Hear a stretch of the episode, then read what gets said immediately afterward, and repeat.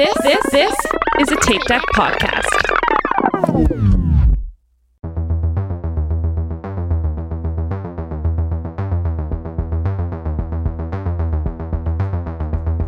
Hey everybody, it's H, and we are back from our summer break with the latest installment of Dune Pod, your one-stop shop to enjoy the new Dune movies. This week, I'm joined as always by my co-host Jason. And he's like watching the people come off like you know slowly and some of them are going some way i'm like are we gonna follow these f***ing people the baggage claim like what are we doing here And by the host of the Recode Media podcast, Peter Kafka. It is wild that you're supposed to like Sean Connery. We go back to 1981 and tackle Sean Connery's sci-fi western classic, Outland. If you're enjoying the show, we need your help. Take a minute to leave us a five-star rating and a review wherever you listen to your podcast, or just tell your friends about us because it really does help new listeners find the show. We also have a Discord server where you can hang out with us whenever you want. A link is in the show notes. And now, without further ado, Outland.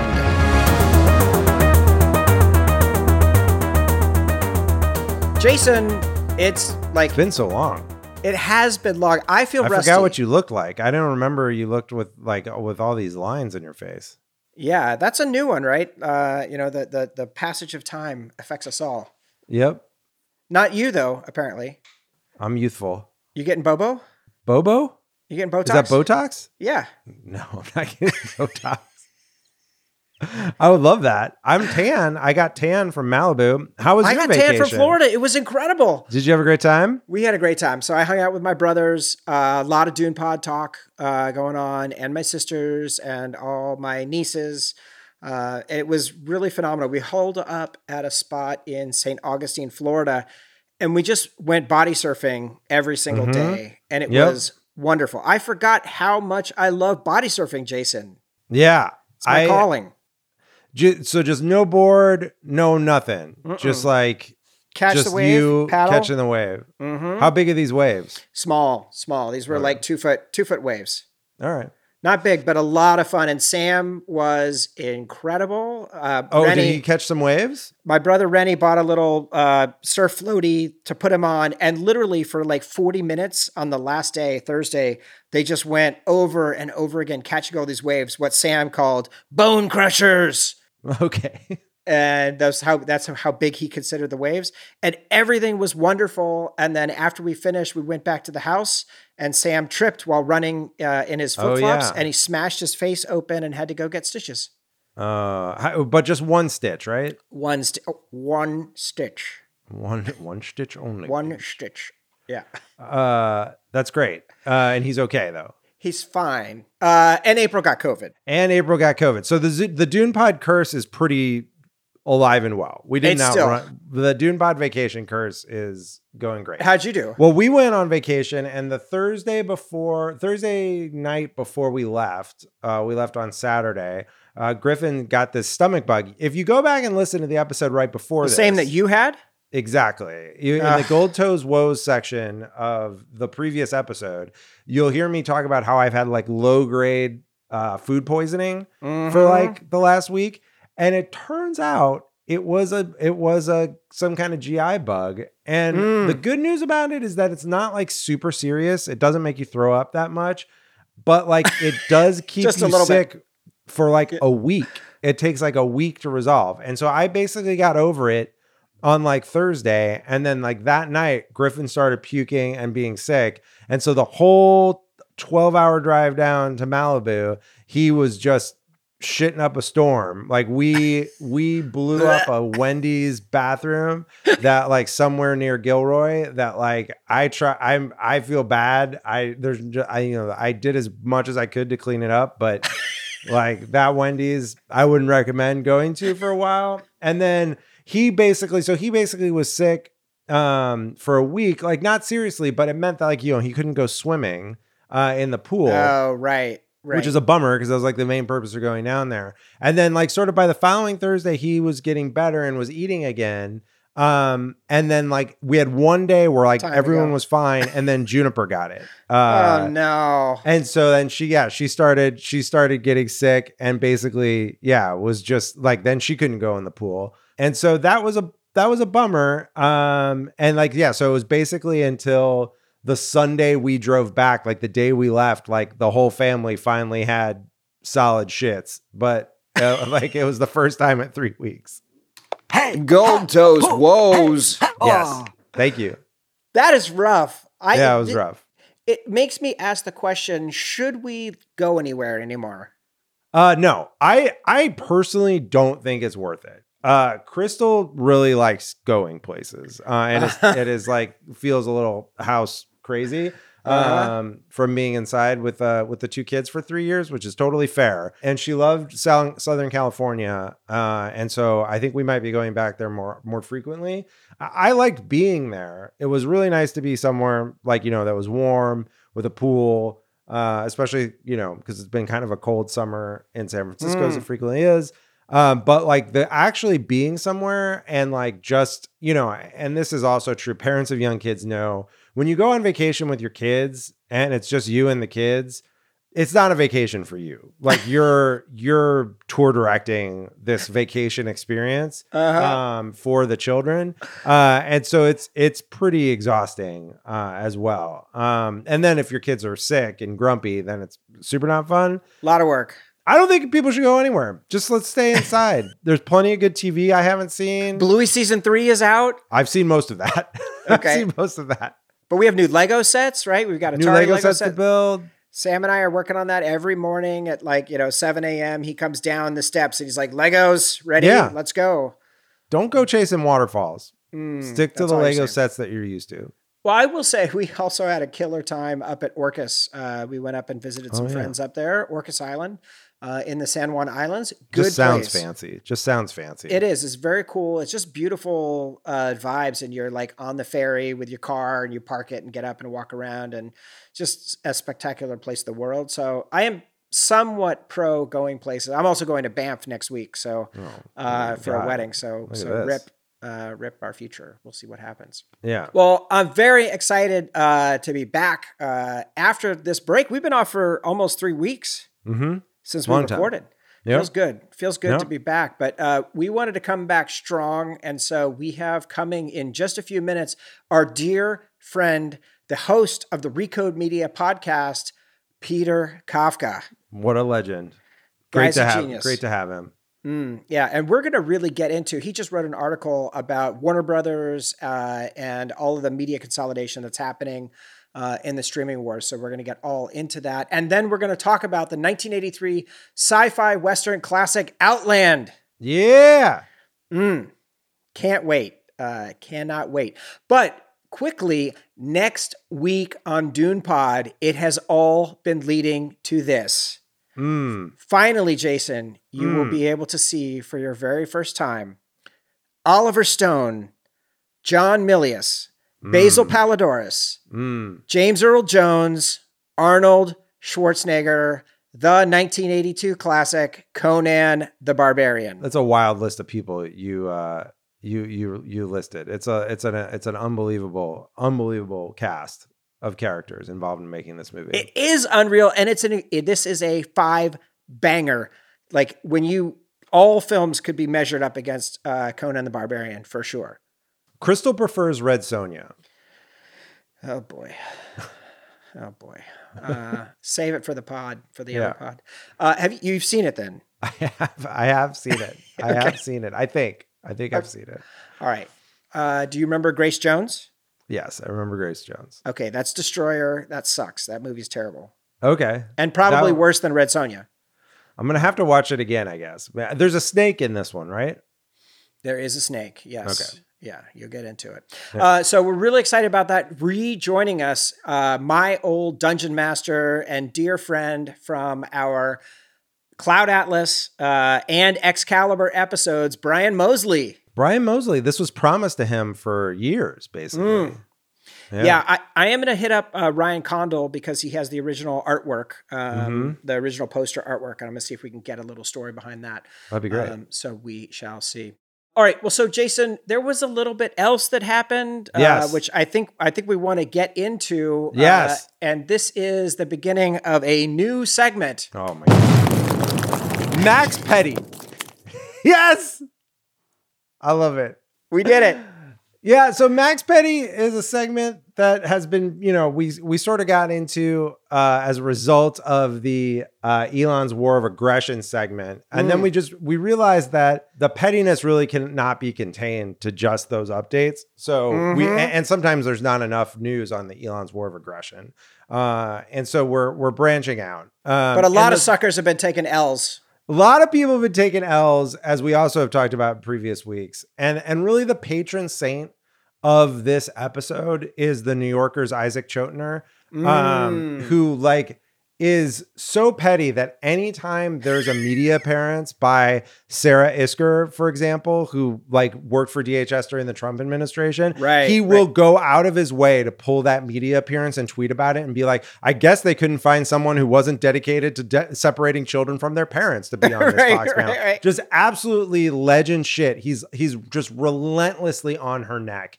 And I I hope to aspire to that level of pettiness. All right. So who is on the Max Petty list this week? Okay, here we- here's what we got. We will continue with our traditional uh source of Max Petty, which is the Elon's War of Aggression. Dispatches from the war of Elon's aggression.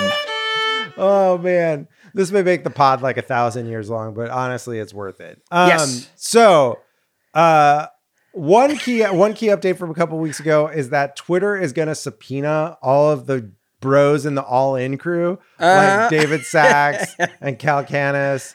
And those fucking morons who Yeah. all said like this ridiculous shit about how like the bot problem would be solved on Twitter 30 if days. Elon just brought in one self-driving car engineer, he could solve it in 30 days. If he brought in three, oh, who could he'll solve it in a weekend? Those fucking guys are getting subpoenaed for what they might have known uh, as materially non-public information about the deal. So I'm excited for that. Elon sold seven billion dollars worth of Tesla stock after previously having said Love it. that uh, he was done selling stock, and Uh-huh. he's saying that he's doing this in case he gets compelled uh, to buy the company and needs the money and doesn't have to then sell the stock in a in a panic. But Right. like, it's also prob- possible that this whole thing is this whole Twitter saga was really just an opportunity Cover. for Elon to unload Tesla stock. That that seems likely. So good good work to all the Tesla longs on holding this fucking dog. Um, and then um, he also like briefly lied about buying Manchester United and said it was a meme. I don't know. Whatever. I'm glad I don't care about English football, but people were people were very confused for a short period of time. It's just great. I just love that people have to take this shit seriously and reporters have to like go out and like figure out what it all means. Oh, Wasn't and there, the- wait, wait, wasn't there a moment where they were like Apple was gonna buy Tesla and then make Elon the CEO of Apple? Wasn't that yes, like a- that was briefly a rumor too. Like, not this week, but but long a while. Yeah, yeah, back, yeah. yeah. Um, my other favorite thing is in the actual court case between Elon and Twitter. Tw- Elon had filed this uh, this counterclaim, which was private, and Twitter, instead of just being like we're going to seek to make it public, just quoted the entire claim in their response and made their claim public, which is great. Uh, and and they just go line by line through the claim and like just debunk the whole thing, which is Uh-huh. like full of like meaningful stuff about like the bot counting stuff, but it's also full of just max petty shit. Like at one point in the Elon claim, he says Twitter and like just defining terms like Twitter is a platform for containing 280 character tweets, and and Twitter responds false. Tweets can be up to, Up to. 280 characters. it's like yes, don't Get 'em. give him shit. Oh, so it's just great. it. It's all going great. I love it. A lot of L's. I love it. Um, Other L's taken uh, that we should call out in the Max Petty segment, not related to Elon's war of aggression. The whole crypto collapse has just been great. Um, Spectacular. like the the tornado cash money laundering machine was declared illegal. And my favorite part of that was that people just started using tornado cash to send money to high pro- profile web3 backers like the Andreessen Horowitz guys and uh, and like, you know, other celebrity backers of web3 as Right. like a way of implicating them because you can't even like receive cash through tornado cash because it's now been um uh, it- it's now been so blacklisted love that. Great move, whoever thought that one up. Um, and in general, like the collapse is just fantastic. Um, and then, oh yeah, and like the, and, and, the- and, well, just just quickly on the, some of the uh, the kind of bullshit that's going on. WeWork Bro raised three hundred and fifty million dollars. Yes. from Andreessen Horowitz for something that's not even clearly a technology play. yes, Um, and I was talking to a friend of mine about that, and her, her take, she was like, "Well, we've just entered the phase of retreat where people are like, let's just give money to the rich white assholes uh, because that's that's like the only thing we know how to do left." I love that. He's like, I've got a billion dollars of apartments and I'm going to rent them. like, wonderful. We would love to invest in that. What Seems like a lot of money, yeah, for sure. The final update on people taking L's is Facebook's Horizon Worlds had like some, they launched it in France or something. and so Zuckerberg like posted this thing on Facebook of like him launching like, you know, Horizon Worlds France. And so it's like his like fucking like Stupid you know avatar. Nintendo Mii avatar in front of the Eiffel Tower, and it just looks like shit. Like they've been working on this for 10 years at a cost of 10 billion dollars and it absolutely looks like trash. Yeah, Love it's it. insane. Yeah. It's, This is this is the future, Jason. Yeah. it's just like it's legitimately and like I part of it is that I'm old. I'm willing to concede that. But like I still love new technology. Would love Sure. for there to be new stuff. We are in the dumbest phase of consumer technology in 40 years. Yeah. Like since the since the personal computer, we are in the dumbest phase of consumer technology in 40 years. Like Mhm. it is just stupid shit. Yeah, yeah, I agree. And and we're we're suffering, I think, from a lack of innovation. You know, basically since peaking with the iPhone, uh, you know, we haven't had the next great invention to come from that. Um, and I think VR has was never going to be that. Uh, Yeah. And so I think that's uh, uh, you know destined destined to fail.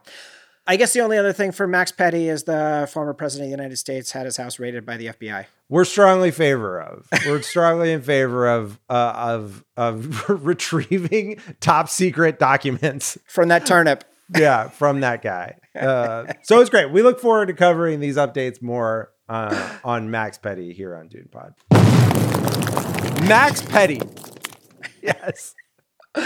All right. Well, how about if we get into some Dune news? Would you like to know more? Let's do it. Dune news. There's no Dune news. Well, the one piece of Dune news is that We're going to talk about it with Peter when we get when we get there. But basically, Okay. Dune Sisterhood is still alive and kicking. Dune Sisterhood is alive and kicking. You have another one? What do you have? Francis Pugh looks absolutely stunning in this. I even forget what it was. I think it was it Vanity Fair or Harper's Bazaar. I don't remember. Yeah, Harper's Bazaar. Harper's. Yeah. yeah, She looks unbelievable on a cover shoot she did um, for that publication. Uh, that's all I got. That's Okay. it. That's Dune news. Shockingly, in three weeks, almost nothing happened. Except I'm sure Denny and the crew have been busting their asses like you know Yeah, 60 hours a movie. week, 70 hours a They're week. making the movie. Making the movie. They're doing it. I love it. All right, let's welcome some Discord friends. We had Ransom Jar, Blue Matt, Nevladon, Frizzico, Rusty B, Matt R.A., and IP Zilk. A great crew. Welcome all. Discord was a wonderful balm for me during my very poop filled vacation. Was happy to have it with me. Politics and tech channels in particular were popping off uh, the whole time, which was which was a really good time. Yeah. I have one more new segment. Uh, it's not going to be all the time, but I thought every once in a while it would be fun to do, and it is called.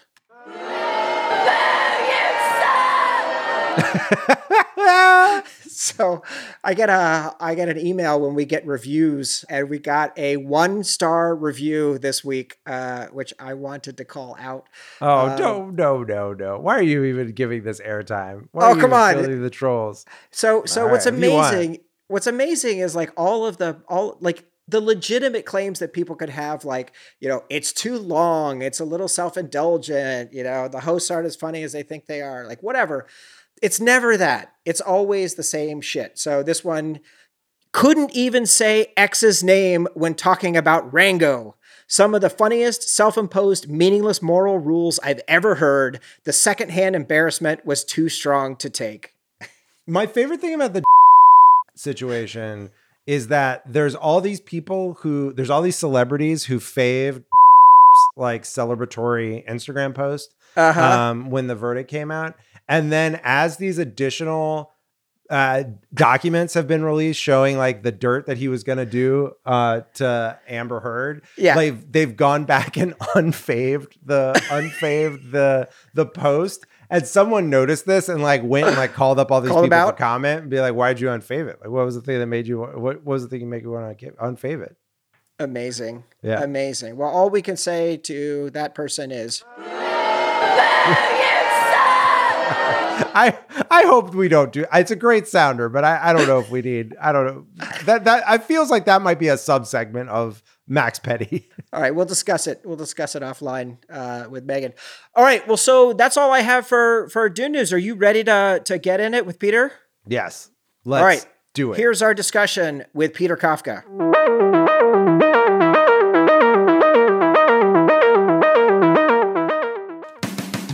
Pod is recorded in front of a live studio audience.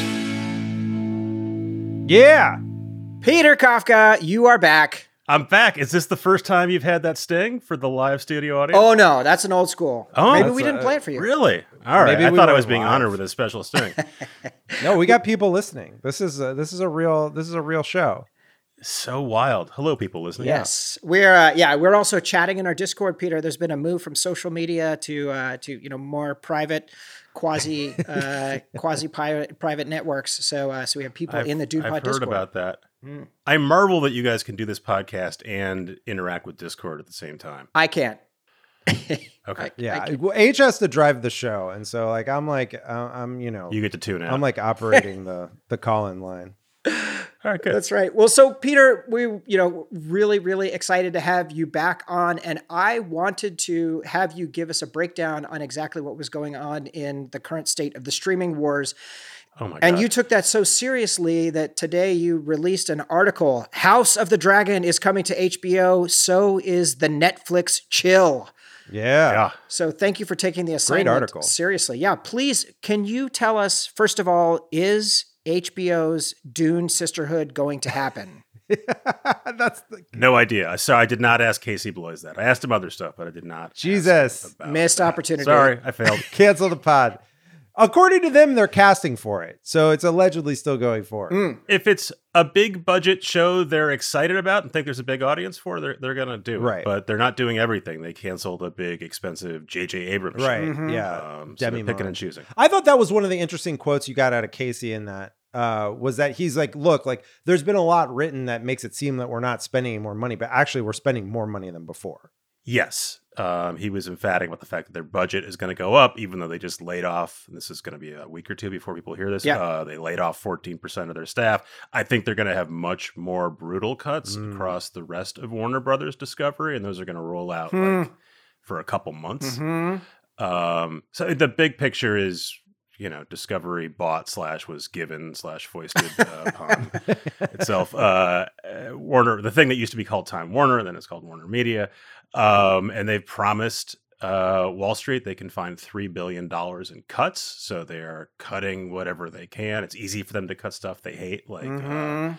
like CNN Plus, Right. which they didn't want to begin with, but they're going to cut up and down across the board. And then the other big idea is that you know under the last the last owners AT&T bought they did, did never explain they could never convincingly explain why they had bought Time Warner. It made no sense for the phone company to own an entertainment company. They kept trying to come up with excuses for it Mm. or r- rationales for it. But in the end, it was they wanted to own a Netflix because they thought if they owned a Netflix, Right.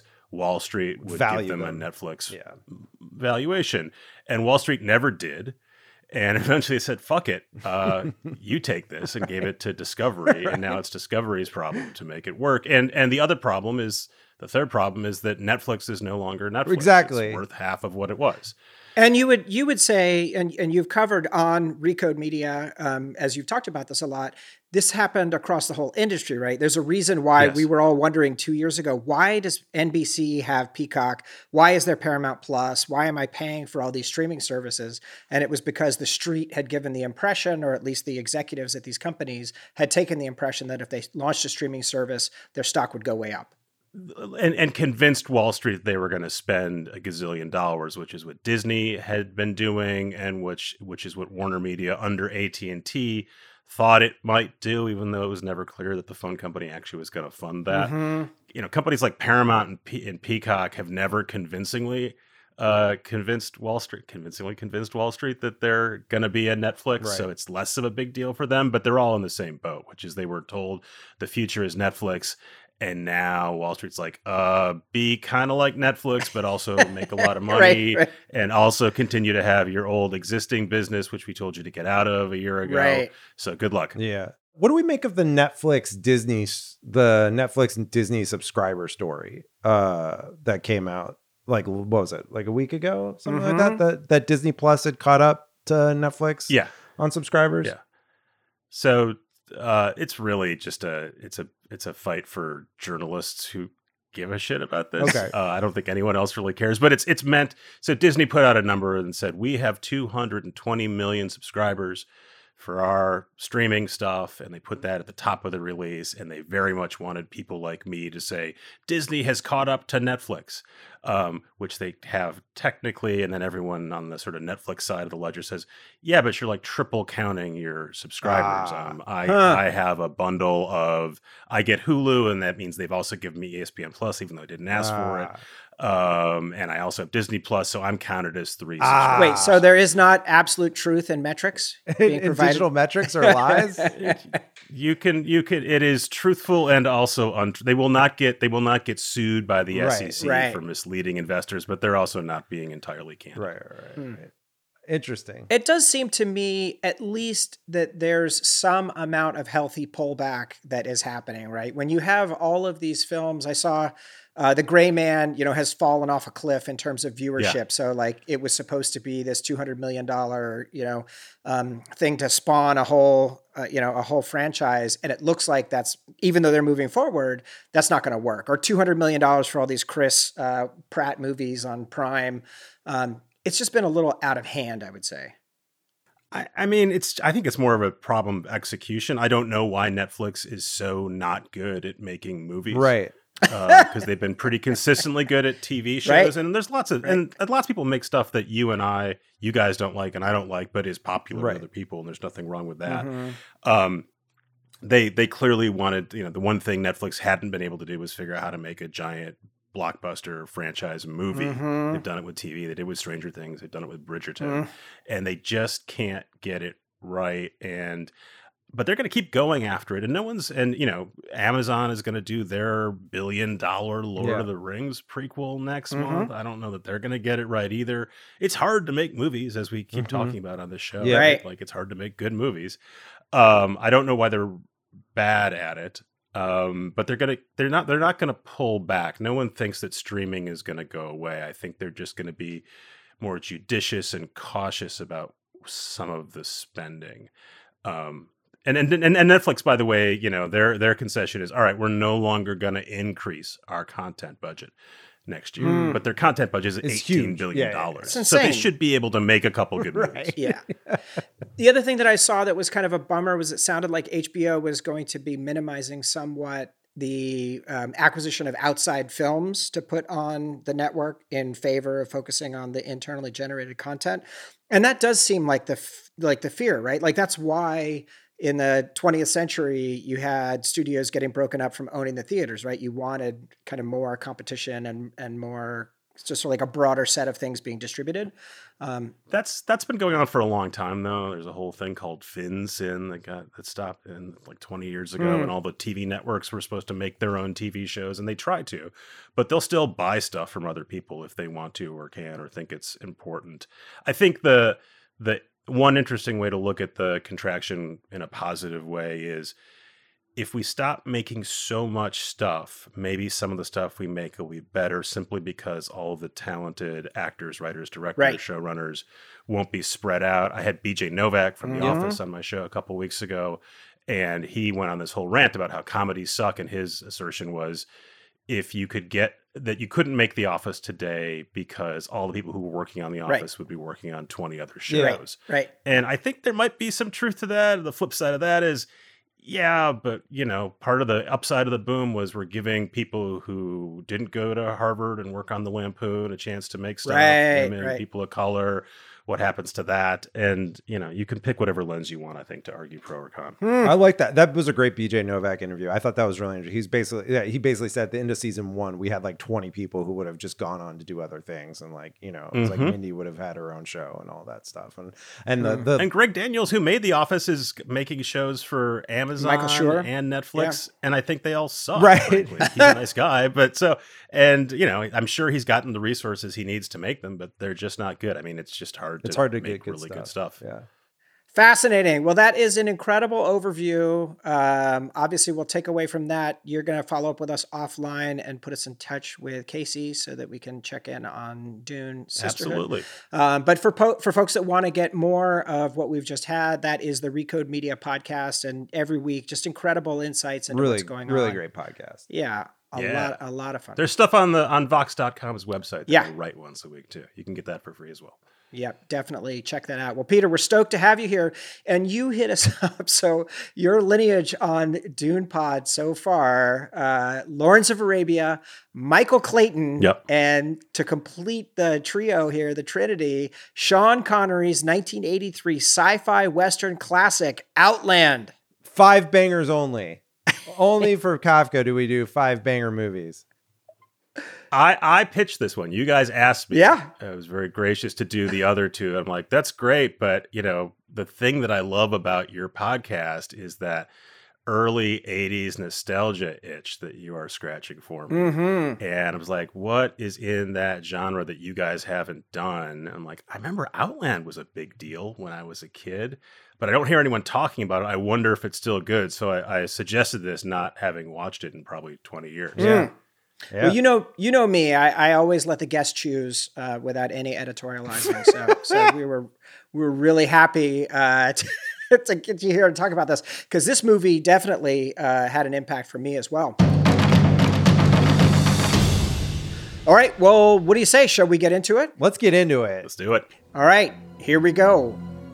Outland is a standoff on the frontiers of exploration and our will to set our own fate. William O'Neill is a federal marshal who has just started his latest shitty assignment overseeing the safety of the thousands of workers on a remote mining facility on Jupiter's inhospitable moon, Io.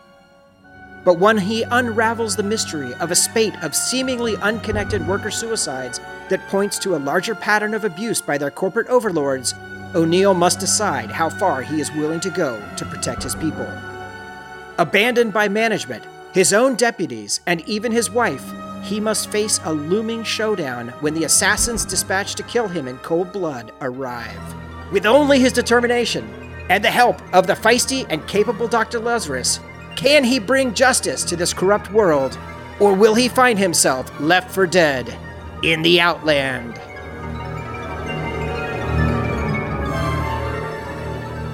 Yeah. Yeah. Woo! What a movie. Woo! I have to take off my sweatshirt. Jesus. Uh, did you start drinking? We can't see because we have video off, but are you, or did you, how many beers are we in at one o'clock in the afternoon on a Wednesday? The school year is Judge it. back, and that's, that's HSQ cue that it's fall and time to start after drinking. uh, lunch beers. wow. Okay. It's like nothing happens. Like we weren't even, uh, we didn't even miss a step. Have you been here? Have you, have you seen this movie before, H, this Outland? Outland Yeah. is a is a classic of my childhood that Okay. I watched I watched many times. I think we had it probably on beta um, or wow. for sure uh, by VHS times. Um, and I I loved this movie. I was a big Wow. Connery fan. He you know I I watched a little bit of Connery and then. Um, you know, Roger Moore uh, was my main through the '70s, um, but I appreciated Connery and and I just loved science fiction. So like anything I could get my hands on. Yeah, I love, I love, I love Sean Connery. Love Sean Connery as Bond. Obviously, love science fiction. Had never seen this movie until two nights ago, and didn't know a single thing about it. Uh, and I think it's because it was rated R uh, in 1981, Okay. and like was just like, and it is a little gory, and so I just think was not something Yeah. we would have brought into the home. uh, even though like it was I had pretty permissive parents. Um, but yeah, like it, I had never seen this movie before. It was a, a fresh viewing of a 80s sci-fi classic, which is a real a real treat at my advanced age. Oh, I'm excited for it. I want to hear more Yeah. about it. I I definitely did not see it in a theater. In my mind, this and Alien were the same movie. Yeah. because I didn't see them Yeah. in the theaters, but everyone I knew in like grade school knew about the Chest Buster, Mhm. and I felt like everyone knew about the the decompressing uh, helmet explosion stuff. yeah. Um, I think it might have been a movie that I saw like a Mad Magazine parody of before I saw it because Oh, that was the era. I'm pretty sure I watched it like an early cable back when like if your friend had HBO, you arranged to have a sleepover at your Mhm. friend's Yeah, house. so you totally. could watch Porky's and Ninja and this. Um, and I I loved it, and I think I probably revisited it once in my 20s, and I I haven't seen it since. It's I think it's also my first Sean Connery lead role that I'd ever Oh, seen. I wow. saw him in Time Bandits, wow. which was the same year, Mhm. But I had never seen the. I'm pretty sure I had not seen the the early Bond movies at that point because I was like you said a Roger Moore guy, Hmm. or that's what that's what Bond was. So this was my introduction to Sean Connery. That's amazing.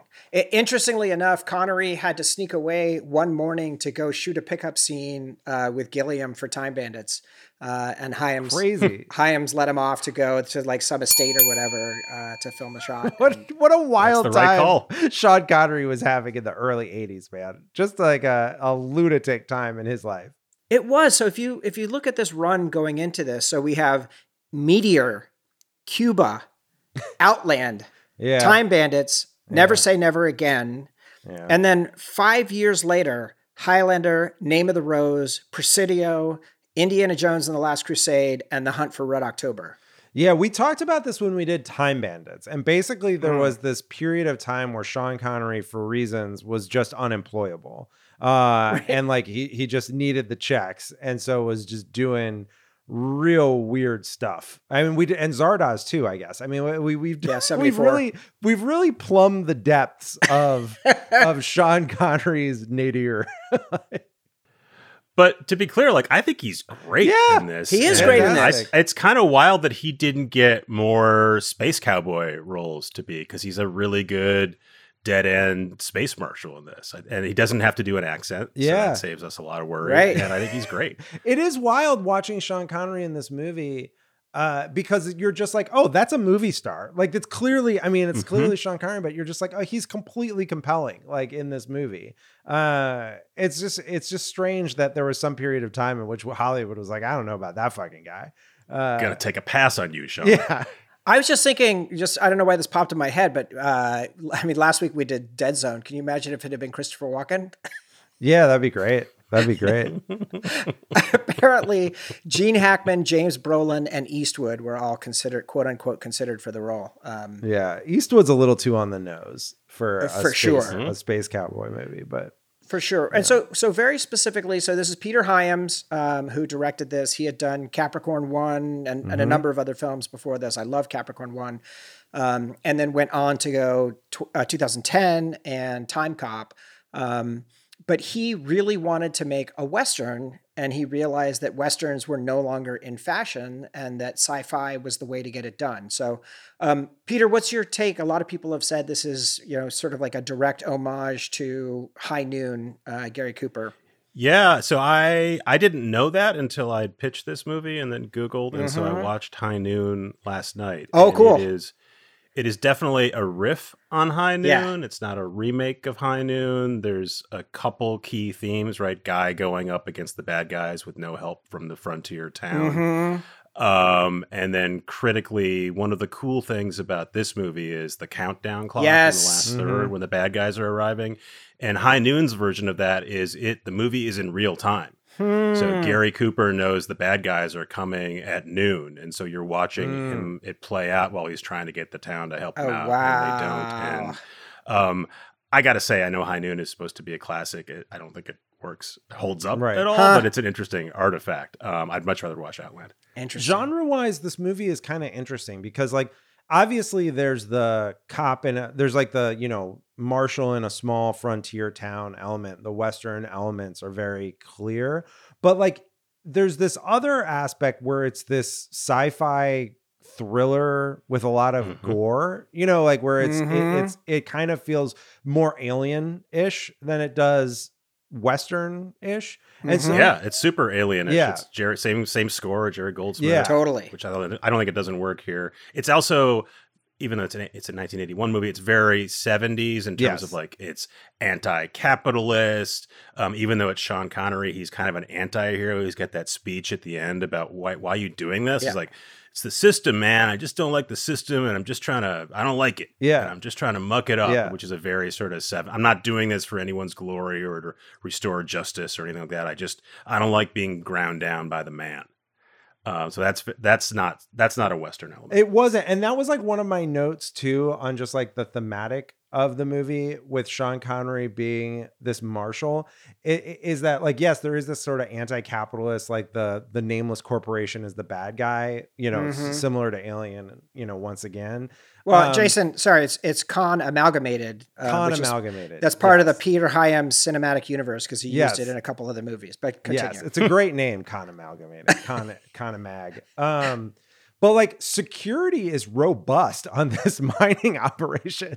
Yeah. Like this is like it's basically got the security of a prison. Like you know, Uh-huh. it, it's got like about the same ratio of like you know of correction officers to miners as you'd see as you'd Right. see at a high it is a prison. Yeah. it is a prison, yeah. right? They're they can't go anywhere, and they're all they're all coked up or Yeah. amped up. It turns out, Mhm. and so you got a bunch of a bunch of not very good prison guards with shotguns. Yeah. right, right. um, and I definitely like the the. Uh, I guess it's kind of steampunk kind of Yeah. nature of like we're gonna bring stuff not even just from the 70s and 80s into the future, but like shotguns. Yeah, Yeah. shotguns is all we got. in.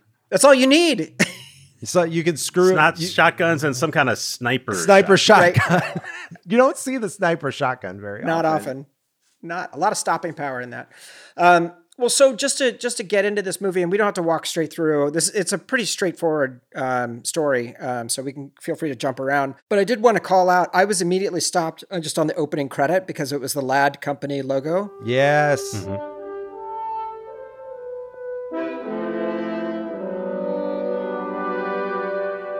R.I.P. to the God. Yes, Laddie, uh, who we lost this year.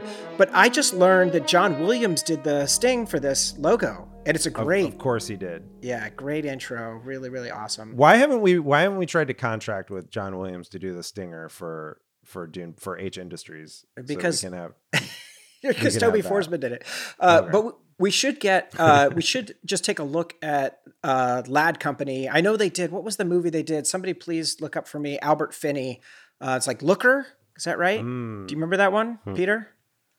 I, the name is familiar, but that's, That's a classic. yeah. Uh, and I feel like that was a that was a Ladd Company. There are no Golan and Globus to me. I That's can't- I right. can't place That's them. right. It's an amazing. It's an amazing list of movies. Lu- Looker, yeah, in 1981. Also in 1981, Chariots of Fire and Body Heat and Jesus. Outland. What a 1981. I mean, just like if your studio went out of business after one year, and you'd, I mean, like you know, what what else do you need really? It's a good start. Um, the right stuff, Blade Runner, Holy shit. Yeah. the Police Academy. yes. All right. Ladd Company. They're the new Golan and Globus. I, I take it just the the absolute best. The absolute best. That is pretty strong. Pretty strong. Well, so uh, I just want to ask a couple of questions. One theme that runs through this film uh, all the way through, I love the sound effect of the typing um, on Yeah. the computers. Um, but there's a lot of exposition of both watching Connery typing stuff and watching things kind of like unfold Yes. one character at a time, um, which I thought was hilarious. But There's a hell of a lot of typing in this movie. A surprising lot. amount of typing. I do appreciate a movie that starts with just random astronomical facts about the Jovian satellites, though. Uh-huh, I think uh-huh. I think more movies like should just begin with like you know like regardless of what you're doing. Like Martin Scorsese's is doing another gangster movie. It should be like Earth. 93 million miles from the Yes. sun like or whatever like you know it should just like it should always orient us like diameter It's much, 10,000 it's much meters. better than a voiceover. Yeah, right? exactly. It is much better than a voiceover. I thought the same thing. I was like, this is a great idea for exposition. Is just like do some facts about what you're seeing. It makes it seem like a little wiki article. including Uh, pronunciation. Yeah, it's great. It's just great. Uh, can you tell me, Jason, what's your take on the state of the of the Earth, where we have the League of Industrialized Nations? Like that seems a little bit like Well, yeah, just like again, again, it's just basically like it, this is like the post-capitalist critique of the late '70s, early '80s, where it's just like, Corporations rule. corporate yeah corporations rule yeah exactly um which is fine you know it's it's fine it turned out not to be our biggest problem but Is that where we're it- going? Like, do we have a chance of changing this, or is that it, like? Is there a reason why this theme has been here forever, and there just literally is no stopping it? Elon is going to save us. Oh, Elon Jesus. is going to save us from the corporations. I trust him. i think it was i think it was like people just saying i think it was like sort of a cold war theory which is like okay well like if the big bad isn't communism like what if capitalism you know but too much Right. Um, and like that's that's fine uh it just turns out not to it turns out to not be the major the most major problem It's also the movie companies themselves in the 70s are being acquired by mega Right. right, right. Western. I ITT Right, right. Uh, at one point owns one of the big studios. Uh, they're all getting sucked up into the conglomerate after the the Easy Rider Oh days. God, what is the Thirty Rock with the uh, the what is it? The microwave company, uh, the wig company. Yeah, Yep, yeah. yep. And, and, and as we talked about during Blade Runner, uh, and you know, shout out to the friends Rosie and Jason on X-Ray Vision Pod. They did Blade Runner 1982 recently, and they talked about this in there too. Like, there's this big, there's this big phobia of Japan. Uh, and like sort of losing corporate, like losing the corporate contest to Japan that happens in the early 80s. And like, so it, That goes all the way into the 90s. yeah the you get early For sure. the yeah the rising sun stuff and like you know uh, Mhm. like you get that whole theme of okay like you know maybe there are no national boundaries anymore and it's instead just these corporations which kind of suck everything up Mm. Mm. Well, the, sec- the second major theme for me, this movie looks fucking gorgeous. Yeah. The, sets, all of, and the costumes, and like this, the whole like opening long shot of the the workers getting off the elevator Yeah. and moving across, and then talking, and um, you know the the miner who is freaking out that he's covered in spiders. Um, who opens a suit? You guys recognized who that was? yeah that's that's Cliff Ratzenberger. Clavin. that's cliff yeah that's our guy Oh, that's Cliff. Yeah. I kept trying to because I saw his, his name in the cast. I could not figure out who he was, and of course, because his you'll face never was make it past the first marker yeah Your tauntaun will freeze before you reach the first marker. Then I'll see you in hell. Then I'll see you in hell. When I booted this movie up again, I'm like, oh, it's it's gonna look dated. It's not gonna hold up. But that's only the exterior, Totally. space stuff. The interior. and as soon as they're unreal. inside, which they're they're they're that they're that way the whole Mostly, time. yeah. It's basically again like a prison industrial movie. It looks great. I mean, I think this whole movie, save the score, could run today as is. Yeah, the the interior that scene, the living and like bathroom scene, like where it's like they've got like all of their little like cells and Mhm. they they go back to that a bunch of times. Uh there's a lot of like man ass in this movie in a way that I don't think is like meant to be erotic for any particular audience. Right. It's just like there's a lot of just like sort of like long johns, like butt in a long johns shot, and like guys like It's got it's got to stink so bad. Oh, yeah. I, that's what I don't think they're showering on the regs. exactly that was my thought. I was like, this is not appealing. Like, I don't think it's meant to be, but like, I don't know why we keep cutting back to this. Uh, it was, it, but you do get the sense of the claustrophobia from that, and you get the sense that they built a giant ass set for this movie. Like, they, They really put a lot of did, stuff in right? there. Yeah, I, yeah. Yeah. There is surprisingly little behind the scenes info, and I just I couldn't find I couldn't Where find they anything. shot this? Yeah, but it absolutely blew Pinewood. me away. Oh, I know they did. I know they did it at Pinewood, but um, I just was trying to figure out like, was there anything that they used from some giant industrial set because those those areas were so.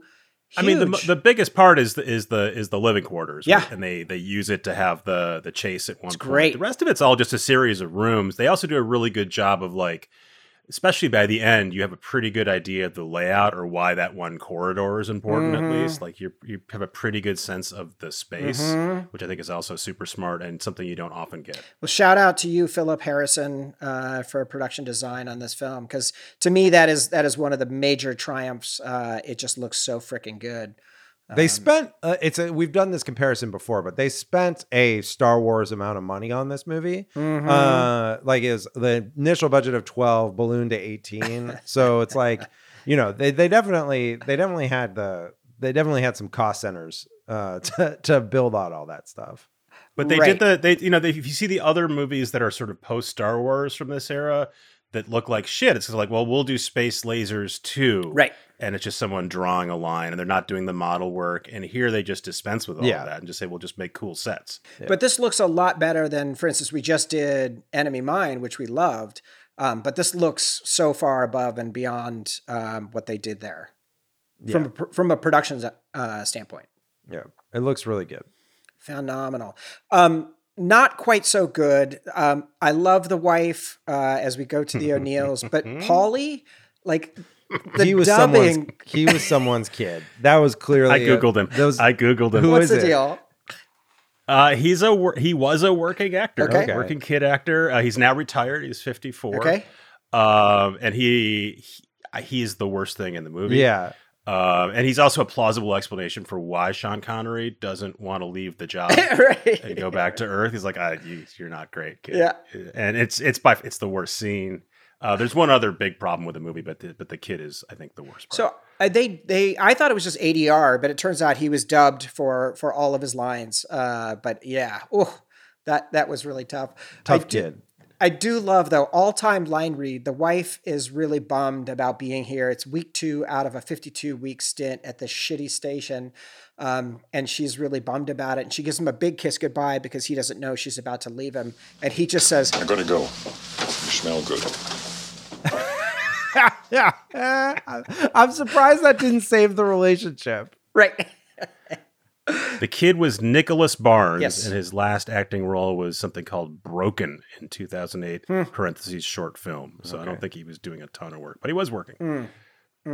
So I love the welcome meeting and the tension that's established immediately. So Peter Boyle, um, Peter as- Boyle. Yes. Okay, as Shepard, he says, Good work only comes from contented people.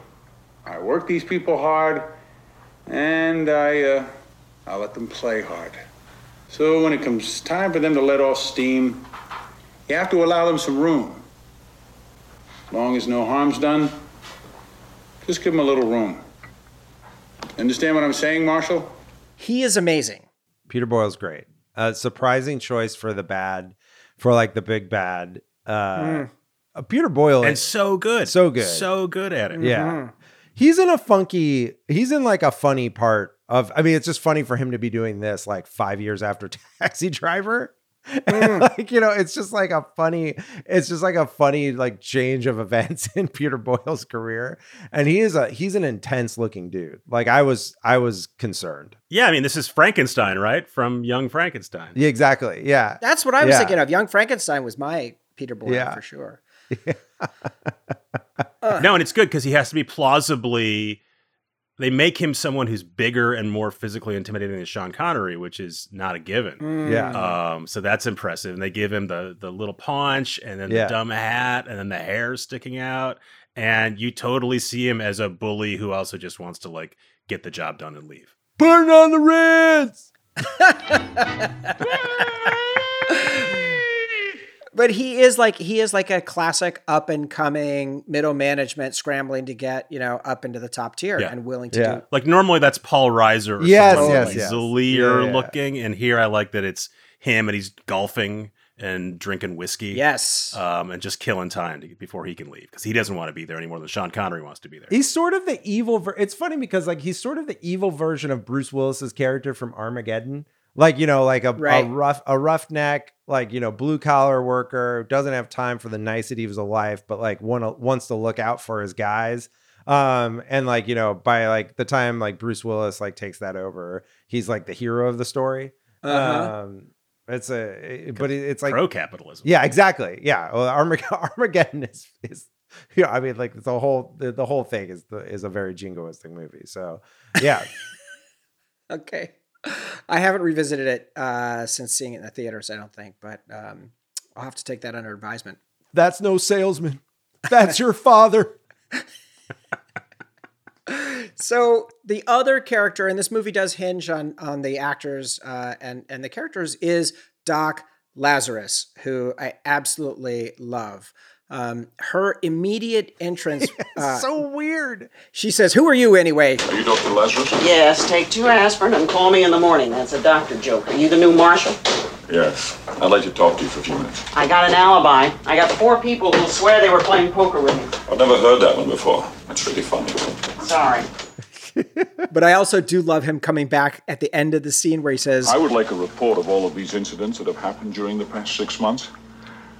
I'd like it really soon, or I might just kick your nasty ass all over this room. That's a Marshall joke. Your nasty ass. That is like a record scratch, and you pause the movie. You're like, "What Yeah. the fuck did he just say?" I get that it was a different time, but like, what?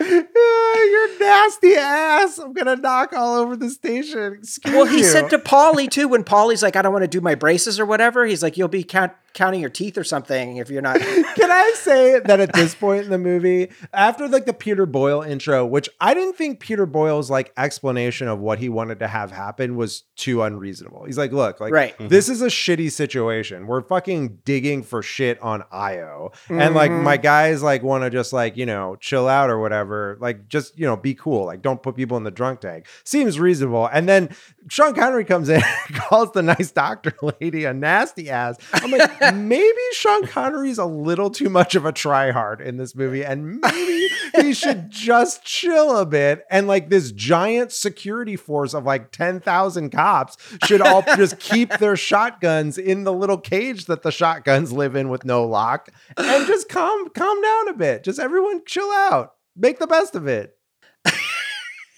It is wild that you're supposed to like Sean Connery after that line, Yeah. and you still yeah. do. You still do. But you're like, wow. It was like his wife doesn't like him. His Mm. kid could go either way. The, the doctor's obviously not on his side. Like maybe he's just on at this really bad job for a reason because he's just not particularly good at it. Could be. Which I- they I- pointed out several times. Like you're you're on Mhm. you're you're here in this armpit of the universe for a reason. Like you're not a hotshot cop. Yeah. I don't know what you're trying to do here. Right. Yeah. Totally. Well, and that's a running theme, right? So the doctor, she says the same thing when she's doing the investigation. You know, she says she's over her head. Uh, you know, as a klutz trying to figure it out. A wreck like me. Such a smart piece of equipment and a wreck like me trying to run it. You know, you haven't your medical all star here. Company doctors are like ship's doctors. Most are one shuttle flight ahead of a malpractice suit. which is a great line. Mm-hmm. Her performance is great. Frances Sternhagen, she played Carter's Nana on ER, um, but she was just really terrific. Oh yeah. Okay. Yeah, she's good. She's good. So these guys are basically shooting up red juice. Uh, so my first note is anytime you have to take a gun and you shoot it and it makes a really loud noise like that and then it fucks you up big time, like that's a problem for me. My biggest problem with the what is it? Uh, it was your it was your polydichloric Yes. uh, Uh, whatever Euthymol it's or whatever. Yeah. Euthymol. I- and this and it's a just I think the whole movie's plot breaks here is the premise is that Peter Boyle wants this stuff on board so the workers work harder and faster and then they eventually flame out and kill themselves or other people. Mm-hmm. But then you would just give that to everyone. Right. Right. Right? You would just put it in their food or whatever. You wouldn't like have an individual drug dealer going to one guy and letting Yeah. him shoot up. But that part doesn't make any sense.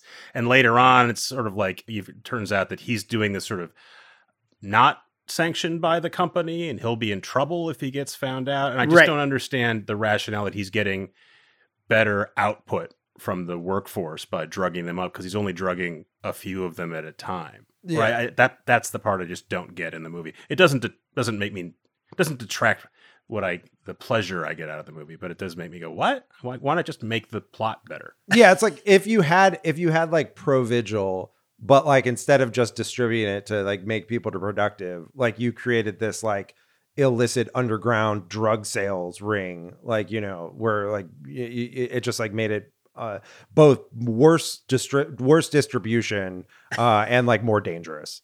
But it's a monetization opportunity. Yeah, I don't know. Doesn't seem like it helps them move up the corporate ladder. They need to work on their yeah, dosing. it seems like he would just introduce it to the air or put, the, put it in their in their watered down drinks or whatever it is. So they're all amped up. and they need to give they need to give Sean like the the colonoscopy cocktail. They need to give him they need to give him the Demerol and the Valium so he just chills out and like allows people allows them to just like, you know, play their IO video golf. Yeah, exactly. Stop making waves. Stop making waves. So there's a whole bunch of investigation that happens as as O'Neill's running around. He gets blood samples from uh, from one of the drug dealers that he's able to take out after this big chase. Um, they do the molecule analysis. They do the that, so good. Great sound effects. They type for a long time in that a scene. long time. There's a lot of insert shots of her hitting one key after another, just like single. Like I was when they cut back like a fifth time to the keyboard, I was like, I think we got it, my guy. I think we understand that she's the, typing. the flashing function keys on Yeah. top, and then you can tell when she's discovered the new synthetic drug because the computer goes. "Doo-doo-doo-doo-doo-doo." Right. It's great.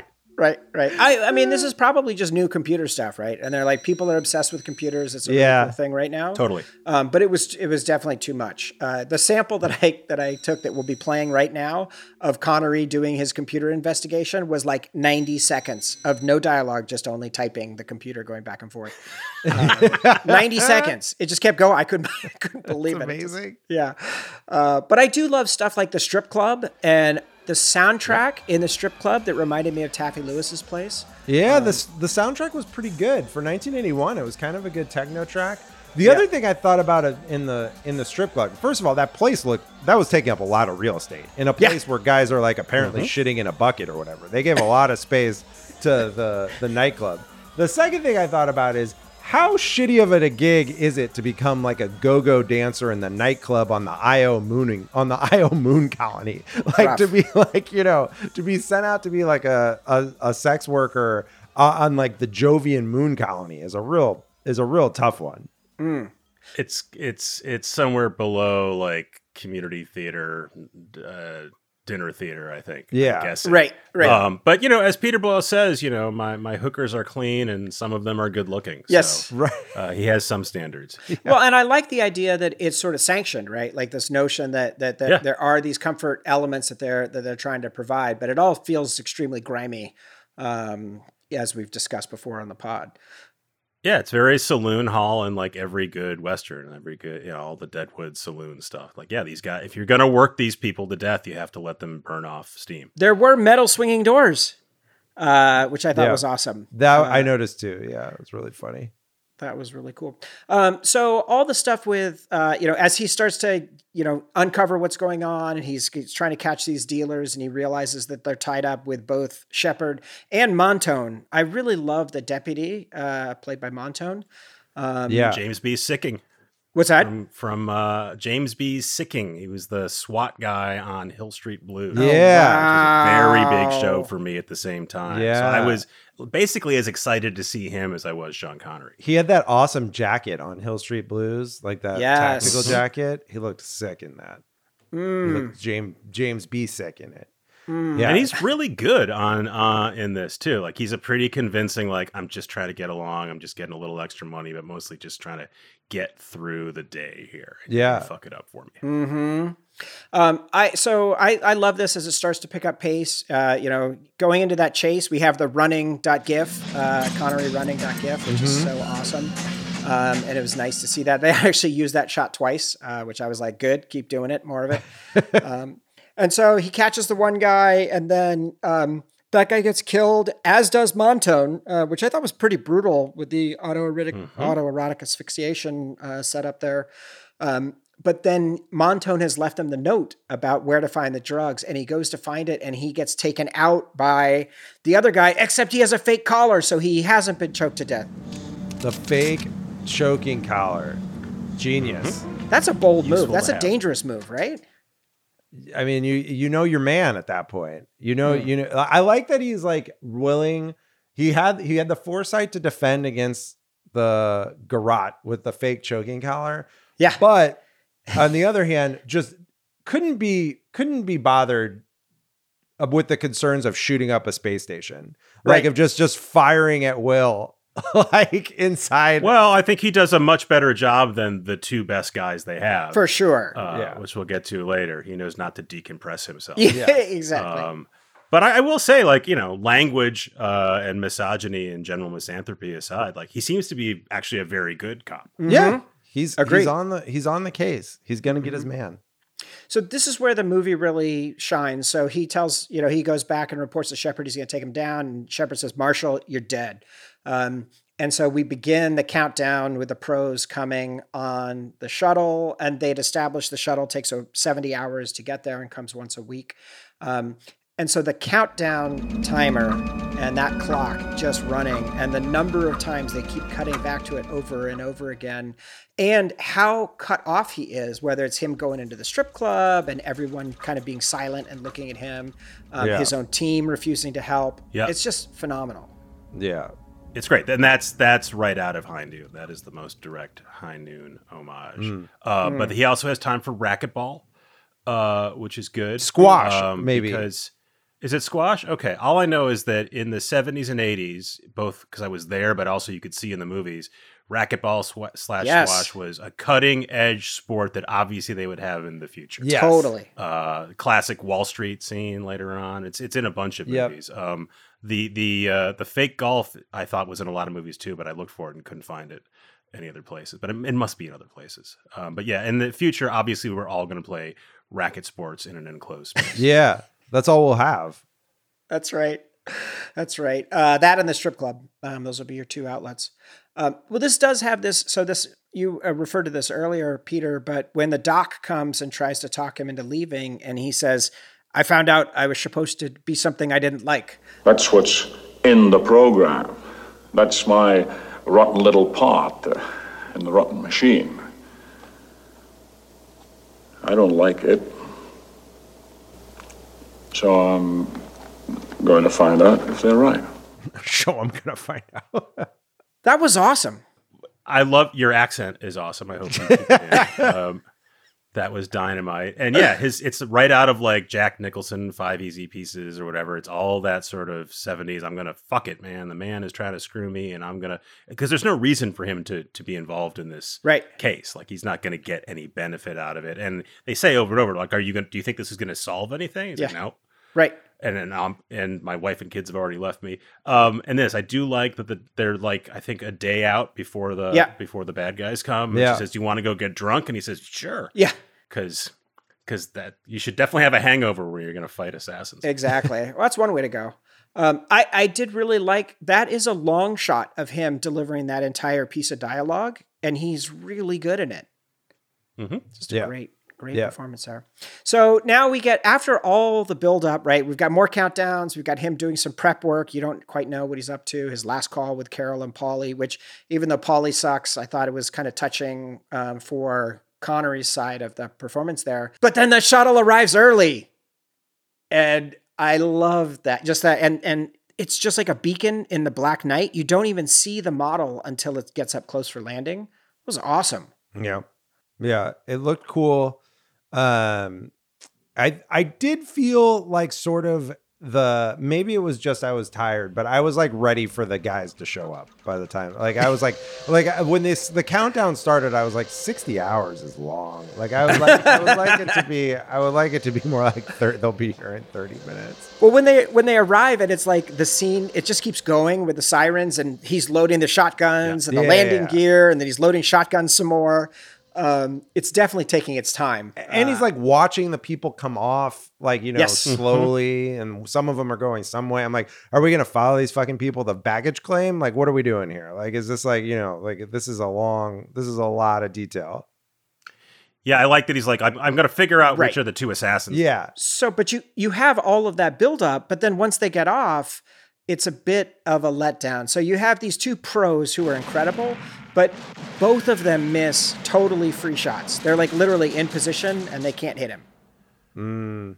Well, one has the walleye, which Yeah. seems like a problem. He's got the the beady Yeah. walleye. Um, but one though it's uh, one guy I think is okay, but the guy who shoots himself out of the greenhouse Yeah, that should have been solved. Like he should have known that he was going to explode himself into space.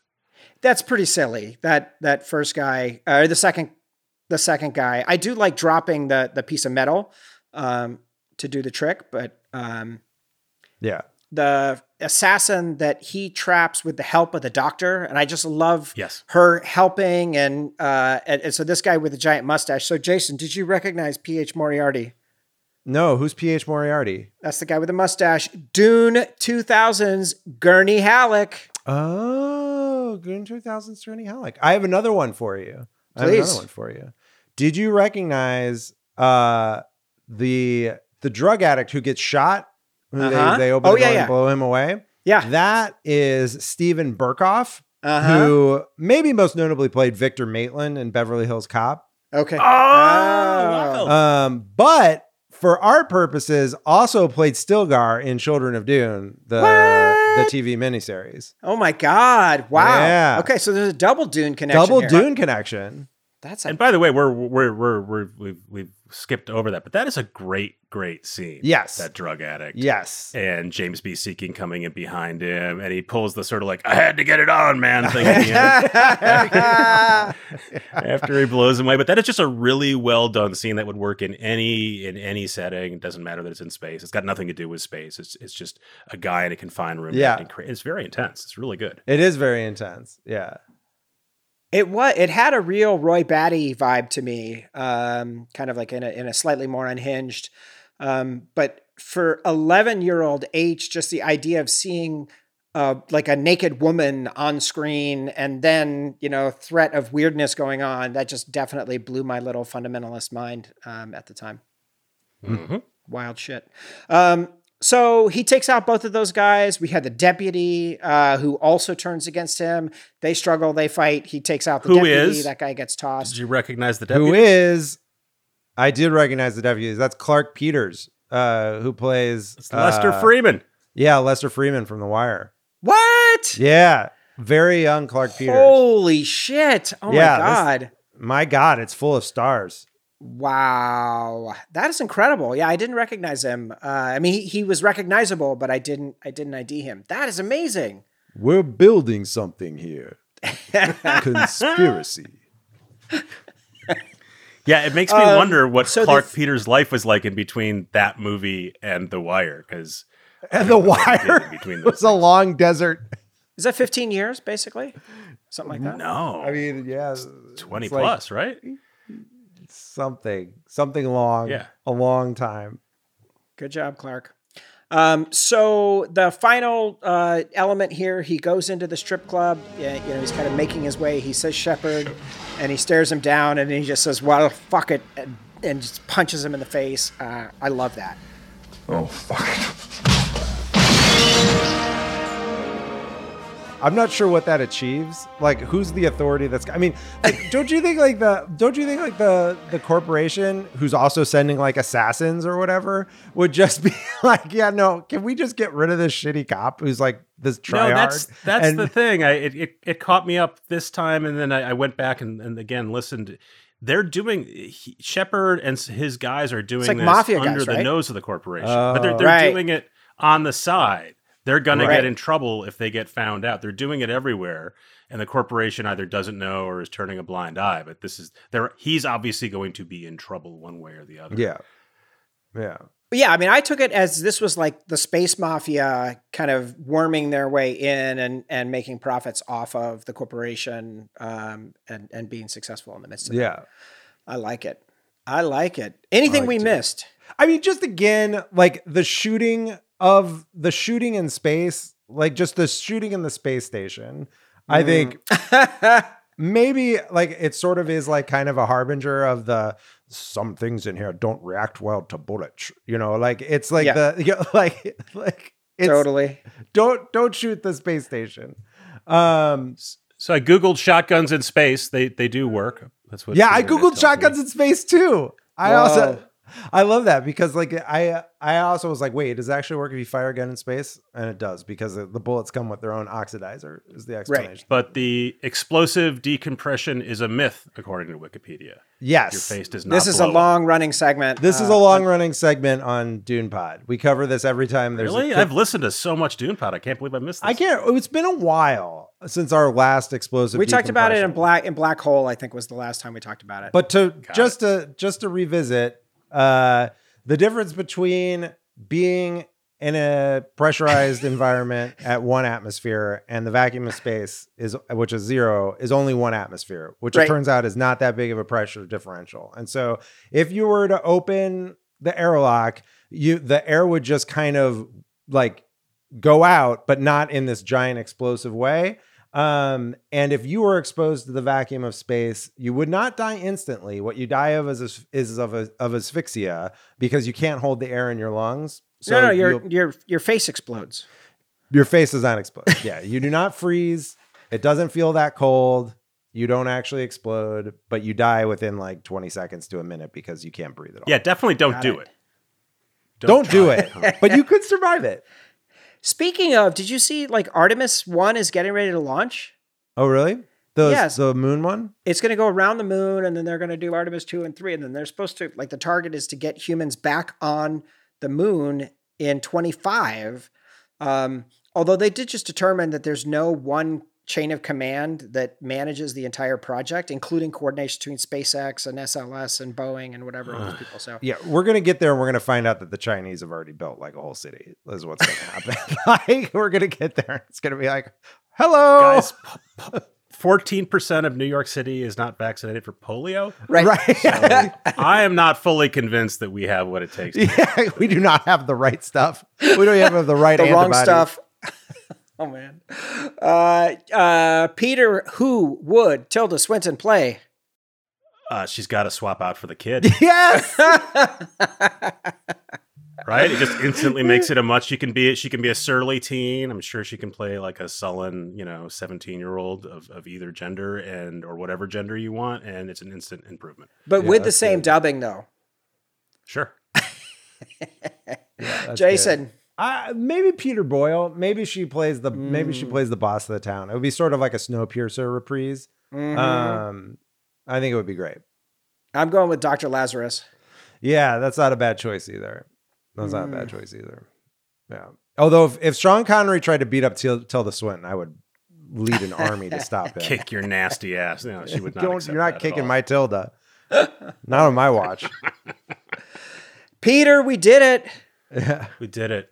We Uh, no did- thanks to Spectrum, but we did it. We did. It. Yeah. Listen, what can you do? What can you do? Someday, someday we, you know, the corporations will rule, and uh, and the network will be good, uh, and and we'll all be happy. Peter, um, so people can catch you on Vox. People can catch you on Recode Media podcast, available wherever you listen to your podcasts. Anything else you want to plug? Thank you, gentlemen. No, we're good. Thank you for having me on. Welcome back from vacation, and I hope to see you again. Okay, coming soon. Peter coming back for uh, what did we say? Uh, out of sight. Something sight. really good. Something of really sight? good. If, we, if that's what we decided, yeah. Either or. That'd or be both. great. I love Out- I love Out of Sight. Oh my god. coming. Yeah, soon. that that Clooney versus versus uh, Michael Clayton Clooney is is, is the face. I want to do an Out of Sight network back to back week because he because Clooney references network in Whoa. the trunk scene. Um, so that's my. What? That's I've my never pitch. seen Network. Wild. I've never. You seen should do a whole run of Elmore Leonard, and then you should make room for Justified too. Yeah.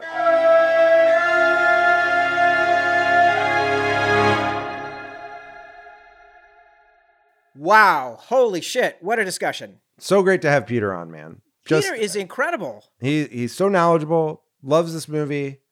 Um, I can't wait for him to come back. That media streaming segment up top was incredible. Yeah. Very insightful. He really uh, it's it's it's great because it's like it's actually there's not that many people on Peter's beat who are like doing the the tech media stuff um where it is like, you know, it's the media side of like how the business works, but it's obviously from like a uh, an industry and a tech industry perspective. It's it's just great. Mm.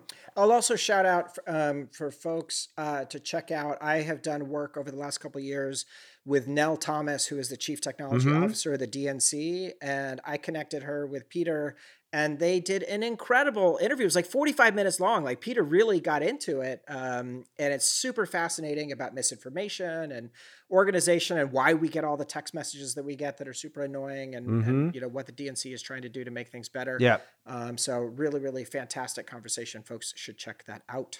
Yep. All right. Well, listen, how about if we get into some letters? Letters. First of all, it occurs to me, you may not know, dear listener, you can send us letters. Yeah. Like we accept letters from more than just Corey and Kev, Yeah. who are our dearest friends of the pod. So if you want to hear your voice on the podcast or just send us your thoughts, you can reach us at letters at dunepod.com. You can just send us a letter or you can record a voice message and send it over to us. Or you can just call us and leave us a voicemail at 415 534 5211.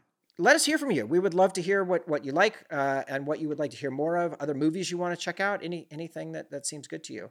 So, first letter is it says Outland Kev's question from Kev. Hey guys, for the first time since the Escape from New York episode, Kev's question is being sent in writing. Oh, I wish I could have recorded something, but unfortunately, after two and a half years, I've been taken down by, read with dramatic emphasis, the novel coronavirus. yes. Don't worry, I'm doing all right, but I blame the Dune Pod vacation curse. Yes, Ke- you Kev, should. Sorry. Seriously though, Kev's question this week concerns Outland's reputation as a sci-fi retelling of High Noon. If you were going to retell a classic story, what would it be, and how would you do it? Would you take a Shakespeare play and shoot it into space like Forbidden Planet? Or would you take a story from space, maybe a famous one about the dangers of messianic figures, and put it in a new setting? On that note, in your answer, feel free to use Dune. Thanks, Kev. Anyway, hope you guys are doing fantastic. Anyway, hope you guys are doing all right. Much love to Peter as well, who is not only a fantastic journalist and podcaster, but a top tier Dune Pod guest. Your friend in time, Kev. Once again, it's Kev's questions. Yes. We hope Kev recovers well. Mm. Kev was unfortunately afflicted with the Dune Pod curse. Uh, but he's in he's in our Discord right now, and he praises your reading of uh, the dramatic emphasis. So good work. Mm. Um, it may be because I've been on this religious studies bent lately, uh, looking at the TikToks of theology and religion PhD Dan McClellan, uh, somewhat obsessively. Hmm. Um, but it may also be uh, because I read Hyperion not too that long ago. But a story, a story that I think you could do in a sci-fi setting, uh, and Hyperion does in a sci-fi setting, um, is the Binding of Isaac. Uh, and like you know, the God tells Abraham he has to sacrifice Isaac, uh, and and stops him at the last minute. I think that's like a really wild story, and one and one that I think you could do in like a you could totally do in like a survivalist, like you know, space mission go wrong with like a you know with, with like a you know father and a son or whatever. Um, Hmm. So I'd like to I'd like to see that, the Binding of Isaac Nice. space version. I guess I'll go with I guess I'll go with biblical as well. I've always liked uh, the story of Noah, and I Mm. think it'd be really cool to take that and do that kind of like an epic, Oh yeah, uh, like an film- escape from a planet. like a film version uh, type type thing.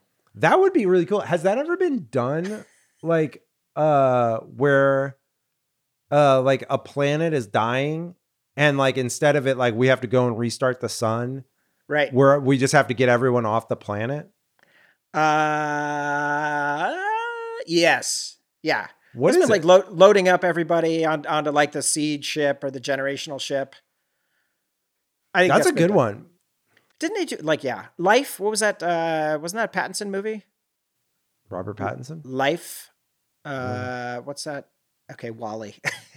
yeah, I guess WALL-E's WALL-E. true. Yeah, WALL-E's WALL-E's a good example. High Life. There we go. It's kind Yeah. of WALL-E's about like the return, but Nice. I would also like to see, just since you freed me to, to, to do Dune, uh, Kev, I'd like to see Dune in a kind of like true Shakespearean fashion. Like, let's just see it grounded Mm. on Earth.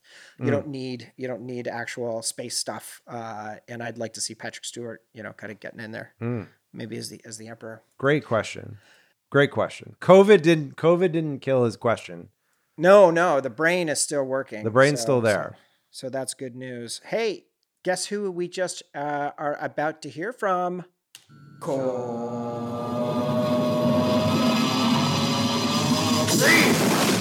Yes. Yes. I love the cheering. All right, here we go, Corey. Dune Pod, hey, it is Corey from Austin, Texas, calling in about Outland with Sean Connery from 1981. You know what the secret is about Outland? It's not really Sean Connery. It's Peter fucking Boyle. That dude can Mhm. play the greatest shit heels ever. He should teach a master class on being like such a despicable jackass. Anyway, I love Peter Boyle in this movie. I also love Sean Connery in this movie. And you know what else I love about this movie? Space smoking. Man, I love people smoking Yeah. in space. I don't know what it is. There's something Yeah. really cool about it. Um, obviously, this movie like exists in the same universe as Alien. They share so many aesthetics. It's crazy. It looks like like they could just be a great double feature for that working class, um, you know, space type movie, whatever. Um, yeah, I love Outland. Um, Tilda Swinton, who would she play? I think Dr. Lazarus would be really good for her. And then really quick, I know my voicemails are always so long. I'm so sorry. So one of my uncles used to be an actor and stuntman. Oh yes. And his most memorable role is as the shooter in the tree who shoots uh, Garp's mom in The World According to Garp, one of my favorite movies. Uh, anyway, his name is John Cochran. I had heard he did stunts for Outland. I don't see him in the credits anywhere. So I don't know if that's true or not. Uh, I don't know how that goes. When I look him up on IMDb, he's passed away, so I can't ask him. Um, when I look him up on IMDb, there's a couple of John Cochrans listed, and they're both don't have all the stuff. And I know one of them's him because he was also in a made-for-TV show movie called Muggable Mary. I don't know if you guys have ever seen that. He played like the asshole cop trainee guy who gets judo kicked in the nuts. Um, I'll put it, I'll post it in Discord. Anyway, sorry to ramble. My uncle maybe was in Outland. I don't know. All right, you guys are great. Talk to you next week. Bye. Muggable Mary does not sound like a good title for No, I don't know that one. I don't know that one. I've been asking when Corey's gonna get um now that we have our our chief emoji officer Derek uh Mm. doing doing these amazing stickers every week. Uh there's really a number of number of pieces of art that Corey could have uh engraved on his body. And I'm Oh. excited. I'm excited for when that when that fin- when he finally makes the ultimate commitment to us. Oh my God. It could happen. Could just be days away. Yeah. Jason, we did it. Yeah. We did it. We made it. We're back. We're back. We survived, uh, so to speak. I mean, we're not 100% intact. Uh, you know, like we're we're okay. We're we're weakened. We're aging. We're all It's like- fine. how are how are you? We're on the downslope of life, but we're here. Um, We're taking Yeah. wins. We'll collect them. What do you have to plug?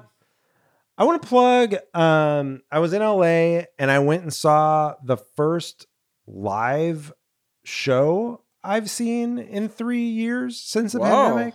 Yeah. Um, and it was Just you and Crystal? Just me, because the baby was a poop machine, so she couldn't go. uh, and so I went into LA and I saw Mike Birbiglia as the old man in the pool. Oh yeah, it's great. Um, which is performing. Yeah, it was performing in LA. Um, and it's a great follow up to his last special, which is uh, the new one, which you can Mhm. watch on Netflix. Mhm. Uh, the new one was about the birth of his daughter, Oona, uh, and about becoming a father. And I think it's like a great, um, a great like sort of you know view on fatherhood and what it's like to become a parent and all the concerns you have about leading into it. It's just great. I think it's Shocking amazing. that it would resonate with guys our age. and, Yeah, no, uh, it's, it's so it's kind of crazy because Birbiglia is basically the same age as I am. Um, and like, yeah, he had his he had a kid like you know his his daughter's seven, so he had kids like of four years before me. Uh, and like he did this, he did this whole special about having kids. I think is really resonant and really connected with me. And then his next one, the old man in the pool, is really about mortality and death. Mm-hmm. Um, and uh, like it's it's so good because like I- that's what I think about all the time now is death. Like as I was just joking about being on the downslope, like I think about dying all the time now that I've had kids. Um, and it's about that, but it's funny. It's funny as hell. And it's just it's actually I think probably his densest comedy special. Like the jokes per minute are incredibly high. And you can Um, tell like every single line of dialogue is very perfectly scripted, right? Yeah, it's like yeah. Sorkin, like ev- you know Yeah. it's all been honed to a It's- diamond. exactly. Yeah, it's really been whittled. Um, so that one's in LA. It is also traveling though. It's in LA for another two weeks. Um, and then is going somewhere else. Uh, but yeah, you should check it out. Yeah, well, all I can say is, Mike, come home. Come he's not he's not listening to this. We'll record, Mike, anytime. We will record. Get on the pod. he's not listening to this pod. Is anyone? Yeah, I mean, he might eventually, but like, I don't know. We, we have to. I'm not sure. We could do sleep. We could do um his movie. What maybe we do his movie. No, no, him. I let him pick some trash. We'll pick whatever you want, Mike. We don't have to talk about your stuff. Whatever you like, All my friend. whatever you want, Mike. We'll do it. There we go. All right, now I will inappropriately begin tweeting until we succeed.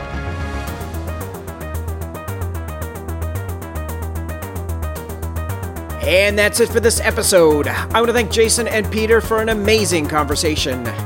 Next week, God, I am stoked. We are doing the incredible Conan the Barbarian, the movie that put a young Arnold Schwarzenegger on the path to legend.